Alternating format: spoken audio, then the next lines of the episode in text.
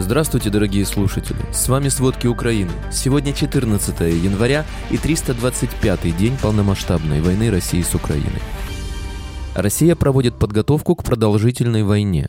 В вооруженных силах Украины нет эффективных средств обнаружения и уничтожения баллистических ракет.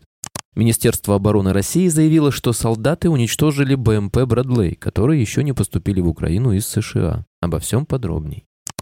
Вооруженные силы Украины продолжают контрнаступление, несмотря на заявление о подготовке к крупной операции весной. Об этом сообщает Институт изучения войны. Аналитики не зафиксировали никаких признаков того, что украинские силы намерены остановить контрнаступательные операции этой зимой в пользу проведения большого контрнаступления весной. В то же время украинские силы могут готовить условия для потенциально большей операции для последующих нескольких месяцев. Напомним, руководитель Главного управления разведки Минобороны Кирилл Буданов ожидает самые жаркие боевые действия в марте. Также сообщали, что российское командование опасается наступления украинских войск в Луганской и Запорожской областях. Ведь прорыв фронта в этом направлении разрушит сухопутный путь между Россией и оккупированным Крымом. За минувшие сутки ВСУ уничтожили еще 530 россиян. С начала вторжения общие потери личного состава российских войск на территории Украины ориентировочно составили 114 660 человек. Об этом сообщил генеральный штаб ВСУ. Бойцы ВСУ за минувшие сутки отбили атаки россиян в районе 14 населенных пунктов Луганской и Донецкой областей. Продолжаются тяжелые бои за Солидар как в самом городе, так и в его окрестностях. Украинские военные контролируют ситуацию, несмотря на попытки россиян продвинуться несколькими направлениями. Об этом сообщает глава Донецкой ОВА Павел Кириленко в эфире телемарафона. По его словам, российские войска пытаются продвинуться несколькими направлениями, однако несут огромные потери.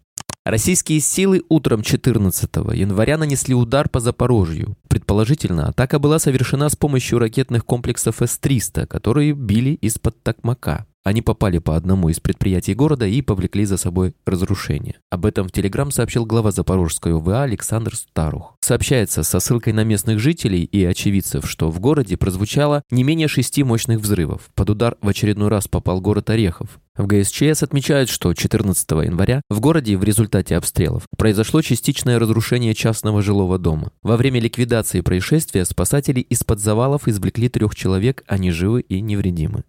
За первые дни 2023 года российские силы более чем 600 раз обстреляли мирные города и села Запорожской области, в результате чего есть раненые и погибшие. В Киевской области с утра прогремели взрывы. Об этом сообщил заместитель руководителя офиса президента Кирилл Тимошенко в Телеграм. В частности, в Киевской области в селе Копылов во время ракетной атаки было зафиксировано попадание в жилую застройку. Всего в результате утренней атаки повреждены 18 частных домов в области. Экстренные службы работают на месте. Предварительно без пострадавших. Также в Днепровском районе Киева прогремели мощные взрывы. Зафиксировали попадание ракетой в объект инфраструктуры. В Голосеевском районе Киева из-за обломков обломков ракеты произошло возгорание в складском металлическом здании на площади 20 квадратных метров. Повреждена крыша на гараже. Обошлось без жертв. В Дарницком районе обломки ракеты повредили два автомобиля. Пострадавших нет. Ракеты, которые российские военные запустили сегодня утром по Киевщине, летели с северного направления по баллистической траектории. Об этом заявил спикер воздушных сил Юрий Игнат в эфире телемарафона. Очевидно, что это были либо баллистические ракеты, либо зенитные ракеты С-300, летящие по баллистической траектории. Воздушную тревогу включили с опозданием из-за отсутствия радиолокационных данных и информации из других источников, уточнил спикер. По словам Игната, к сожалению, в вооруженных силах Украины нет эффективных средств обнаружения и уничтожения баллистических ракет. Спикер ВСУ также подтвердил, что группа российских стратегических бомбардировщиков Ту-95 находится сейчас в воздухе. Неизвестно, будут ли новые пуски ракет, их полет отслеживается. В то же время заместитель командующего сухопутных войск ВСУ генерал-лейтенант Александр Павлюк допустил, что сегодня будет массированный ракетный удар со стороны России.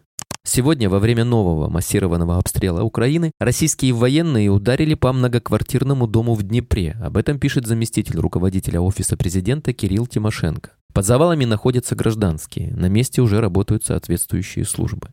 Также сегодня утром в Харькове раздались взрывы. Россияне ударили ракетами С-300 по объектам инфраструктуры в индустриальном районе. На Харьковщине сегодня из-за утренних ракетных ударов россиян по критической инфраструктуре и промышленным объектам возможны аварийные отключения электроснабжения.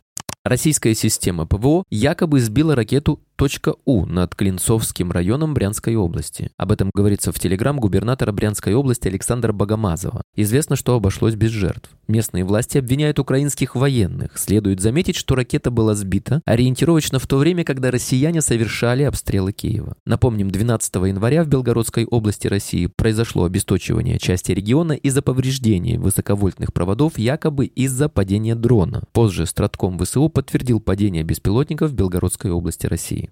По наблюдениям военной разведки Украины, Российская Федерация проводит подготовку к продолжительной войне. Об этом в Телеграм сообщает Главное управление разведки МО Украины. Проведенные Путиным мероприятия реорганизации экономики и военно-промышленного комплекса России свидетельствуют о подготовке перевода страны на военное положение. В частности, мероприятия направлены на усиление потенциала страны и создание условий для проведения операций, спланированных в самом начале полномасштабного вторжения, но неудачно реализуемых российскими войсками. Напомним, России с 9 января ограничили выезд из страны военнообязанным, в том числе ограничено пригодным к службе. Ранее украинская военная разведка выяснила, что Россия путем нескольких волн мобилизации пытается собрать армию численностью до 2 миллионов солдат. На сегодня в Черном море на боевом дежурстве находятся семь кораблей россиян, среди которых один носитель крылатых ракет «Калибр». Об этом сообщают военно-морские службы Украины. Россияне увеличили корабельную группировку в Черном море, и на данный момент там находится уже пять ракетоносителей, общий залп которых 36 калибров. В море вышли еще один надводный и один подводный ракетоносители. В Азовском море россияне продолжают контролировать морские коммуникации, удерживая на боевом дежурстве два корабля. В Средиземном море находятся 9 российских кораблей, из них 5 носителей крылатых ракет «Калибр», общий залп 72 ракеты. Россия перебросила в Беларусь еще два эшелона с личным составом и военной техникой. На некоторых машинах имеется пометка в виде буквы Z. Об этом мониторинговая группа «Белорусский Гаюн» сообщает в Телеграм. Отмечается, что 8 и 9 января со станции Кантемировка в Воронежской области было отправлено два эшелона техники в Беларусь. Первый прибыл на железнодорожную станцию Слоним Гродненской области 11 января и насчитывал 43 вагона, из которых один пассажирский, на нем около 50 человек. Также было 42 вагона платформы. Уже на следующий день, 12 января в 8.00, на станцию Слоним в Кантемировке прибыл еще один эшелон из России. Он насчитывал уже 52 вагона, 3 пассажирских пассажирских, по информации Гаюна, около 150 человек и 49 вагонов платформ. Всего по данным мониторинговой группы в Беларусь прибыли не менее 91 единиц техники и около 200 человек личного состава россиян. Военнообязанным Брестской области, не прошедшим сверку данных в военкоматах, могут ограничить выезд из Беларуси, сообщил военный комиссар Брестской области Олег Коновалов. В Брестской области, по словам Коновалова, сверку данных прошли 97% военнообязанных жителей региона.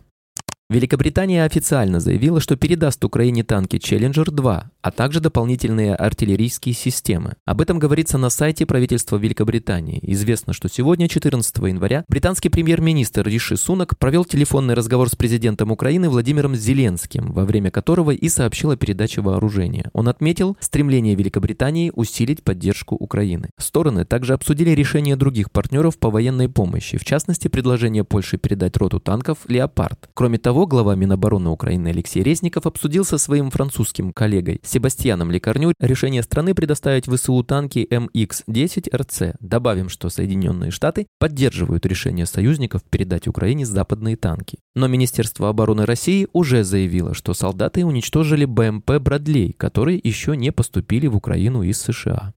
Британская разведка сообщает, вторая волна мобилизации в России на 500 тысяч человек начнется в течение нескольких недель. Без тотальной мобилизации нам войну не выиграть, заявил Стрелков Гиркин. А глава СК России Бастрыкин заявил, что мигранты, получившие российское гражданство, обязаны участвовать в войне. Владимир Путин концептуально поддержал идею повысить в России призывной возраст до 30 лет, а глава Комитета Госдумы России по обороне Андрей Картопалов заявил, что эти меры начнут применяться уже в ближайший весенний призыв, начинающийся 1 апреля, причем под него попадут мужчины в возрасте от 18 до 30 лет.